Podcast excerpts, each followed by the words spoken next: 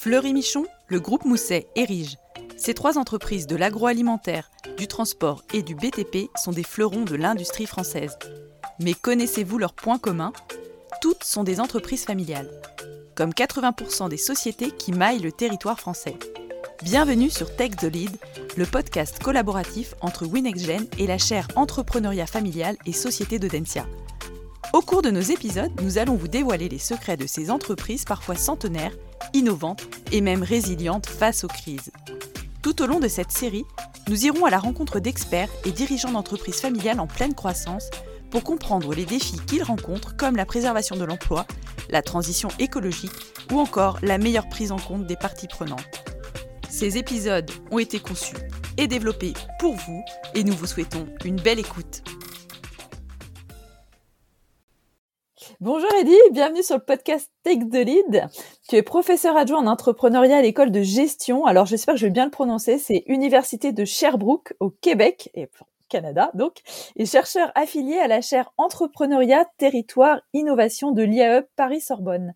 Tes recherches s'intéressent principalement aux entreprises familiales, notamment le processus de succession, la régénération stratégique, la gestion des conflits et le capital social. Donc un, voilà, un sacré morceau. Tu as publié de nombreux articles sur ces sujets dans des revues académiques et reçu le prix de thèse décerné par l'Association internationale de recherche en entrepreneuriat et PME. Alors, comme d'habitude dans ce podcast, nous allons à la rencontre de sujets qui touchent au family business.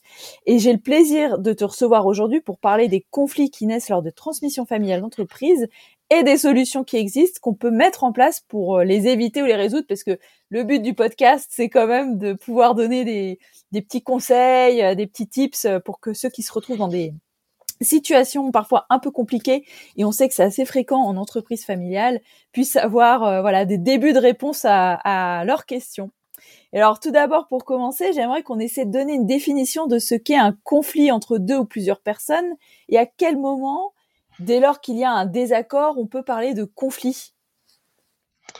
Euh, D'abord, bonjour, euh, bonjour euh, Caroline, merci, merci pour cette invitation et je suis très très content aujourd'hui d'échanger avec avec toi par rapport à ce sujet, les conflits dans les entreprises familiales.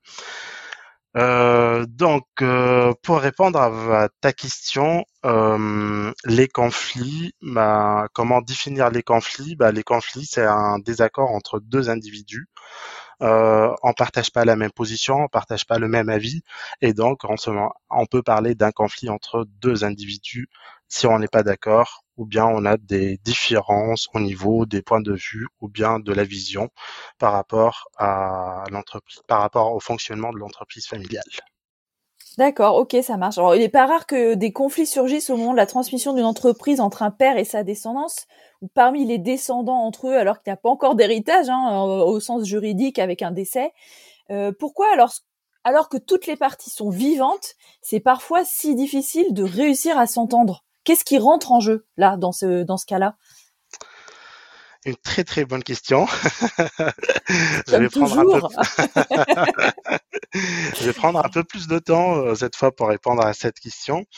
Euh, bah, la succession ou bien la transmission familiale, euh, c'est considéré comme une source de conflit pour la simple raison, aujourd'hui, il y a un prédécesseur et à son fils qui est impliqué ou bien sa fille qui est impliquée dans l'entreprise, bah forcément, ils n'ont pas eu euh, la même éducation, les mêmes expériences, le même vécu, la même vision de voir les choses.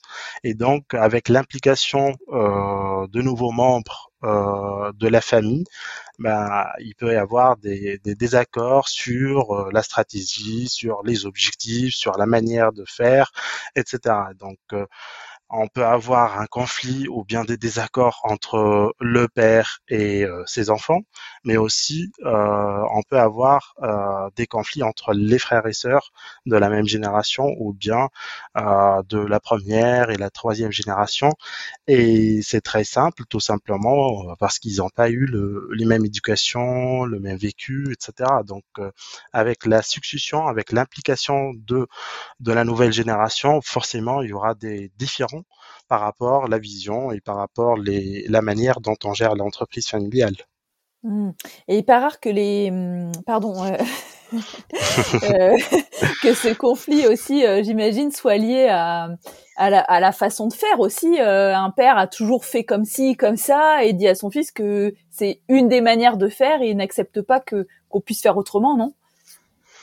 Bah, euh, oui, oui, forcément, parce que le père qui a, qui a créé l'entreprise et qui a euh, toujours fonctionné avec des méthodes de travail, etc., bah, c'est très difficile aujourd'hui de le convaincre et lui dire, bah, écoutez, ce que, ce que vous faites, bah, ou bien ce que tu fais, c'est plus euh, d'actualité, etc. Il faut changer les méthodes de travail. Donc, euh, pour quelqu'un qui a passé euh, toute sa vie à gérer l'entreprise et elle est toujours vivante, elle réalise des, des chiffres, etc. Bah, c'est très difficile aujourd'hui de le convaincre et lui dire, bah, il faut changer les méthodes de travail. Mais après, il faut se poser la question par rapport les types de conflits, parce que il y en a plusieurs types de conflits dans les entreprises familiales. Ouais, c'est la question justement que j'allais te poser. Est-ce qu'il y a des typologies de conflits qu'on remarque le plus euh, euh, par rapport à peut-être des conflits qui pourraient naître dans le cadre d'une succession, on va dire plus classique où il y a eu un décès? Bon là, c'est vrai qu'on parle, va plus parler de, de, succession entre guillemets parce que la personne n'est pas décédée, elle est toujours vivante. Et du coup, est-ce que ça rend justement euh, le conflit un peu plus différent ou particulier par rapport à ce qui peut se passer d'habitude? Euh, pour répondre à ta question encore, il faut distinguer entre les sources des conflits et les types des conflits. Bah, les sources de conflits, on peut avoir un conflit euh, familial qui s'étale sur l'ambiance professionnelle ou vice-versa. C'est-à-dire on peut avoir un, un, un désaccord au sein de l'entreprise, mais que ce, ce, conflit ou bien ce désaccord s'étale sur l'ambiance familiale. Et là, c'est deux sources de conflits différents. Il y a une autre source de, de, conflit, et on parle de l'actionnariat on parle de la propriété, de la structure, du capital de l'entreprise, etc., qui peut euh, être considéré comme une source de conflit parce que euh, on n'a pas tous les mêmes euh, centres d'intérêt, on n'a pas tous des intérêts, on a des intérêts personnels, on a des intérêts communs, etc. Donc, par rapport aux sources de conflit, on peut distinguer trois la famille, l'entreprise et l'actionnariat. Par contre, par rapport aux types de conflits, on peut distinguer cinq types de conflits. Euh, le premier, c'est les conflits d'intérêts. Bah, ça émane de, de, la diversité, la divergence des intérêts au sein de l'entreprise familiale. C'est-à-dire, les membres de la famille peuvent chercher à satisfaire leur intérêt personnel au détriment de l'intérêt commun de l'entreprise familiale. Et donc là, on parle de comportement opportuniste de, euh, de la part de quelques individus. Deuxième euh, type de conflit, bah, c'est les conflits de tâches les conflits de tâches, ce sont des désaccords entre les individus sur la stratégie ou bien les objectifs à atteindre. Je donne un exemple. Euh, notre objectif de euh, d'avoir par exemple 50% des parts de marché. Ah bah, avec mon, mon frère, on n'est pas d'accord sur cet objectif. Lui, il veut atteindre par exemple 70% des parts de marché. Et là, on n'est pas d'accord sur l'objectif et la stratégie à définir par rapport à l'entreprise familiale ou bien la stratégie à atteindre, les objectifs à atteindre plutôt. Euh, troisième type de conflit, c'est les conflits de process. Les conflits de process, se sont liés à, au désaccord sur la manière dont les objectifs doivent être atteints. C'est-à-dire, si on est d'accord, par exemple, tous les deux, à atteindre 50% des parts de marché, c'est ça, c'est notre objectif. Mais après, comment on va faire pour atteindre ces 50% Donc, quelles sont les stratégies à mettre en place? Quelles sont les ressources à déployer pour atteindre cet objectif? Euh, Quels sont euh, les moyens à mettre en place pour atteindre cet objectif? Donc, par exemple, moi, euh, je lui propose de d'investir un peu plus dans tout ce qui est communication, marketing, etc. pour atteindre ces 50% de chiffre de, de part de marché, par exemple. Lui n'est pas d'accord et lui propose autre chose. Et là, c'est pas une question de désaccord sur l'objectif, mais plutôt sur la manière dont on va atteindre cet objectif. tu vois la différence chemin, entre du chemin, du chemin à mener pour y arriver. Ouais. Mm. Exactement. Et les ressources à mettre en place, tout simplement. Euh, quatrième euh, type de conflit, c'est plutôt les conflits relationnels. Conflits relationnels, c'est très simple, c'est des incompatibilités interpersonnelles. Deux individus qui s'entendent pas. On peut pas l'expliquer, mais c'est parmi les, les, conflits les plus dangereux parce que généralement ils sont euh, accompagnés par euh, l'hostilité, l'agressivité, des émotions négatives, la colère, la frustration, etc. Donc euh, point de vigilance par rapport à ce type de conflit qu'ils n'ont pas de désaccord sur ni la stratégie, ni les objectifs à atteindre, ou bien les ressources à mettre en place, mais c'est plutôt euh, deux personnes qui s'entendent pas, ça passe pas entre les deux. Et enfin, le conflit travail-famille. Et donc, c'est c'est l'incapacité des individus à faire face euh, aux exigences et aux besoins professionnels et familiaux c'est-à-dire ils n'arrivent pas à avoir un équilibre entre euh, ses contraintes professionnelles dans l'entreprise familiale et ses contraintes, euh, contraintes familiales, euh, donc avec euh, ses enfants, avec sa son épouse, etc., etc. Mmh. Ouais, donc tout ça effectivement, en plus j'imagine peut se superposer. Et donc, il, il, peut arriver en plus que non seulement on est un, on n'est pas qu'un seul type de conflit, mais qu'on est tous tout ça qui viennent un petit peu en même temps, et ça rend, ça rend les choses forcément beaucoup plus beaucoup beaucoup plus compliqué. Euh, Est-ce qu'il y a des, des, leviers sur lesquels on peut agir justement pour euh, éviter ces conflits ou, ou les minimiser et même mieux les résoudre? Euh, il y en a plusieurs. il y en a plusieurs. Et là, on peut parler peut-être de stratégie de gestion de conflits. Je ne sais pas si c'est ça votre question ou pas. Oui. Euh, bah, par rapport à la gestion des, conflits, on a plusieurs stratégies, on a plusieurs méthodes à mettre en place pour éviter ou bien pour résoudre des conflits entre les membres de la famille ou bien entre euh, le successeur et les parties prenantes, entre le successeur et ses salariés, etc. Parce que finalement, il y a plusieurs niveaux de conflits. Il y a un premier niveau de conflit qui concerne seulement les membres, de la famille. Je suis pas d'accord avec les membres de la famille impliqués dans l'entreprise et un deuxième niveau, je suis pas d'accord ou bien je suis en désaccord avec les salariés au sein de l'entreprise. Et encore, il y a un autre niveau, euh, bah, le successeur qui arrive ou bien le repreneur qui arrive, il n'est pas d'accord avec les parties prenantes euh, et le réseau de l'entreprise familiale. Et donc, il y en a plusieurs types de conflits et ça dépend, euh, ça dépend de la partie ou bien de votre interlocuteur pour pouvoir choisir la bonne stratégie afin de résoudre ces conflits. Mais par rapport aux stratégies de, gestion de conflits, à tout ce qui est stratégie de, compromis, bah, on essaye de faire des sacrifices pour maintenir la paix et donc euh, on essaye de trouver une solution euh, qui satisfait les besoins, les des, uns et des autres. Il y en a la stratégie de collaboration, c'est pratiquement la même chose, mais euh, sans pour autant avoir des sacrifices. Donc, on essaie de trouver un compromis, une solution euh, qui répond aux besoins des uns et des autres, mais pas forcément avec des compromis. Euh, il y en a la stratégie de domination et de compétition. Euh, et là, c'est. Est-ce que c'est très efficace? Ça dépend. ça dépend. Euh, bah tu sais, on peut pas, on peut pas dire que ça c'est la bonne stratégie ou bien c'est la stratégie la plus idéale parce que ça dépend de type de conflit et ça dépend de la personne avec qui vous avez un désaccord. Donc euh, parfois, les recherches montrent, ou bien les résultats de, nos recherches montrent que parfois les stratégies de compétition et de domination euh, ont un, impact positif sur la performance de l'entreprise. Mais à quel prix finalement par rapport à l'ambiance familiale? C'est ça la question. c'est un équilibre. C'est-à-dire aujourd'hui, je peux adopter, mm. je peux adopter une stratégie de compétition ou bien de domination. Et là, c'est c'est vraiment en utilisant l'autorité, en, en adoptant des comportements un peu entre guillemets, je mettrais un peu violents. Mais euh, ces stratégies ou bien cette stratégie avoir un, effet positif sur la performance parce que euh, le, le, un des parties, euh, par, exemple un individu, il, il avait vraiment raison et il avait besoin de faire passer ses décisions, etc. parce qu'il connaît très bien le, le métier, le marché, etc. Mais finalement, la question qui se pose, à quel prix par rapport à votre ambiance familiale et par rapport à la la nature de la relation avec votre frère ou bien avec votre mère ou bien avec votre votre père. Donc euh, ça dépend, ça dépend. Mais il y en a d'autres stratégies. La stratégie d'évitement, par exemple, rester à l'écart des conflits euh, pour maintenir la paix, pour euh, garder une bonne relation familiale.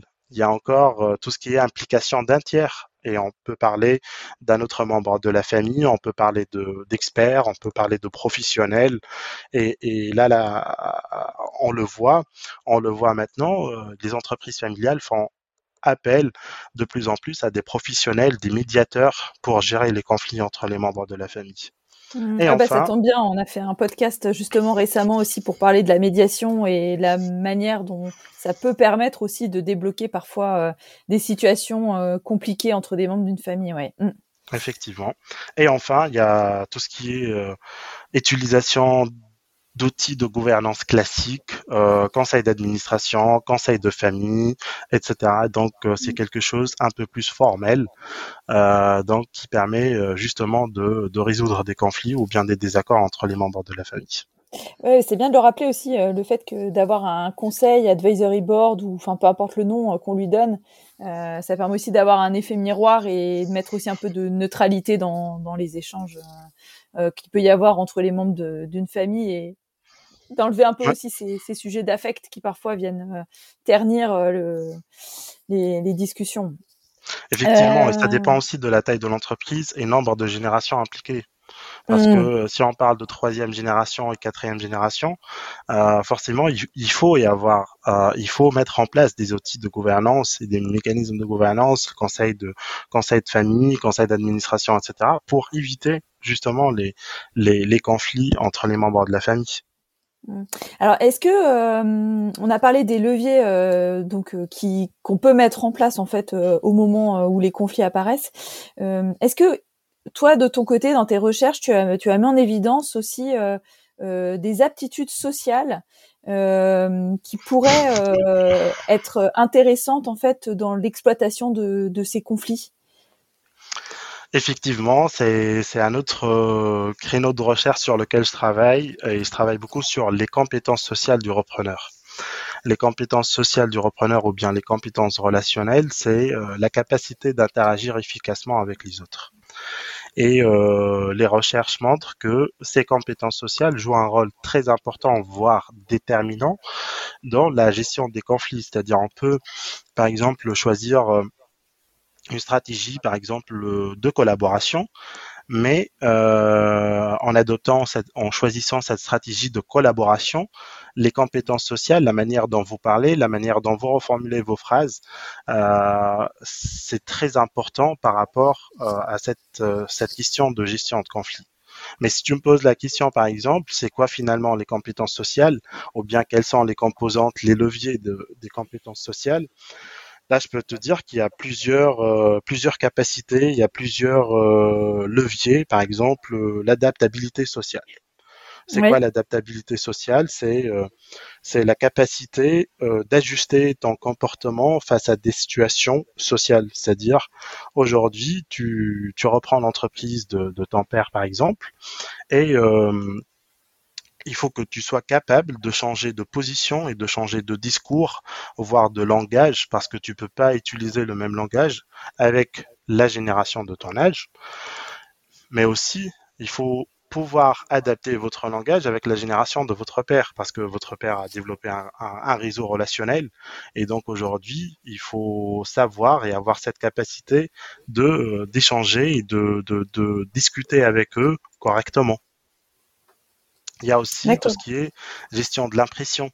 C'est la capacité de, du repreneur à donner une première impression favorable aux autres. C'est-à-dire un premier contact réussi avec les parties prenantes permet à la fois de garder une bonne relation, mais aussi de faciliter les prochaines rencontres. Et là, on peut parler de l'autopromotion, c'est-à-dire le fait de parler avec fierté de, de, de vos expériences, de vos réalisations, etc. Mais aussi, il faut faire attention par rapport à ce point parce qu'il ne faut pas exagérer, sinon on tombe dans tout ce qui est arrogance. Et donc là, ça devient un effet négatif par rapport à ça. Mmh. Et euh, il y a tout ce qui est les bonnes grâces, c'est-à-dire euh, savoir utiliser la fratrie, faire des faveurs pour les autres pour qui vous apprécie un peu plus. Tu vois, c'est, c'est, ça rentre dans la capacité de réseautage finalement. Mmh. Et ça, c'est des choses qui sont euh, innées ou acquises. Et est-ce que, euh, est-ce que ça se travaille justement? Est-ce qu'on peut, comment est-ce qu'on peut travailler ces aptitudes? Ah, Moi, je dirais personnellement, c'est quelque chose d'inné, mais quelque chose qui se travaille aussi. Avec la maturité, avec l'expérience, etc. Par exemple, si on prend la composante l'expressivité. L'expressivité, c'est la capacité d'exprimer les sentiments et les réactions à votre interlocuteur de façon euh, adaptée. Donc, euh, par exemple, euh, je dis n'importe quoi, je, je, prends un exemple. dans un contexte de conflit, euh, les membres de la famille peuvent éviter l'expression d'émotions négatives, par exemple la colère, la frustration, etc., pour préserver l'harmonie familiale. Donc, euh, c'est la capacité de, de, gérer votre colère, de votre frustration, de votre insatisfaction, juste pour pour maintenir ou bien pour préserver l'harmonie familiale. Et ça, c'est quelque chose qui se travaille. Euh, Aujourd'hui, on parle beaucoup d'intelligence émotionnelle. L'intelligence émotionnelle, bah, ça fait partie aussi des compétences sociales et relationnelles. Donc, euh, je pense que les compétences sociales, c'est un élément important pour euh, justement résoudre les problèmes et pour euh, trouver un terrain d'entente entre deux individus par rapport à un conflit ou par rapport à un désaccord. du coup, en conclusion, est-ce qu'on pourrait pas dire que lorsqu'on engage un processus de transmission, il faudrait presque que chacune des parties s'oblige à venir euh, travailler euh, ses aptitudes sociales pour que les choses se passent au mieux.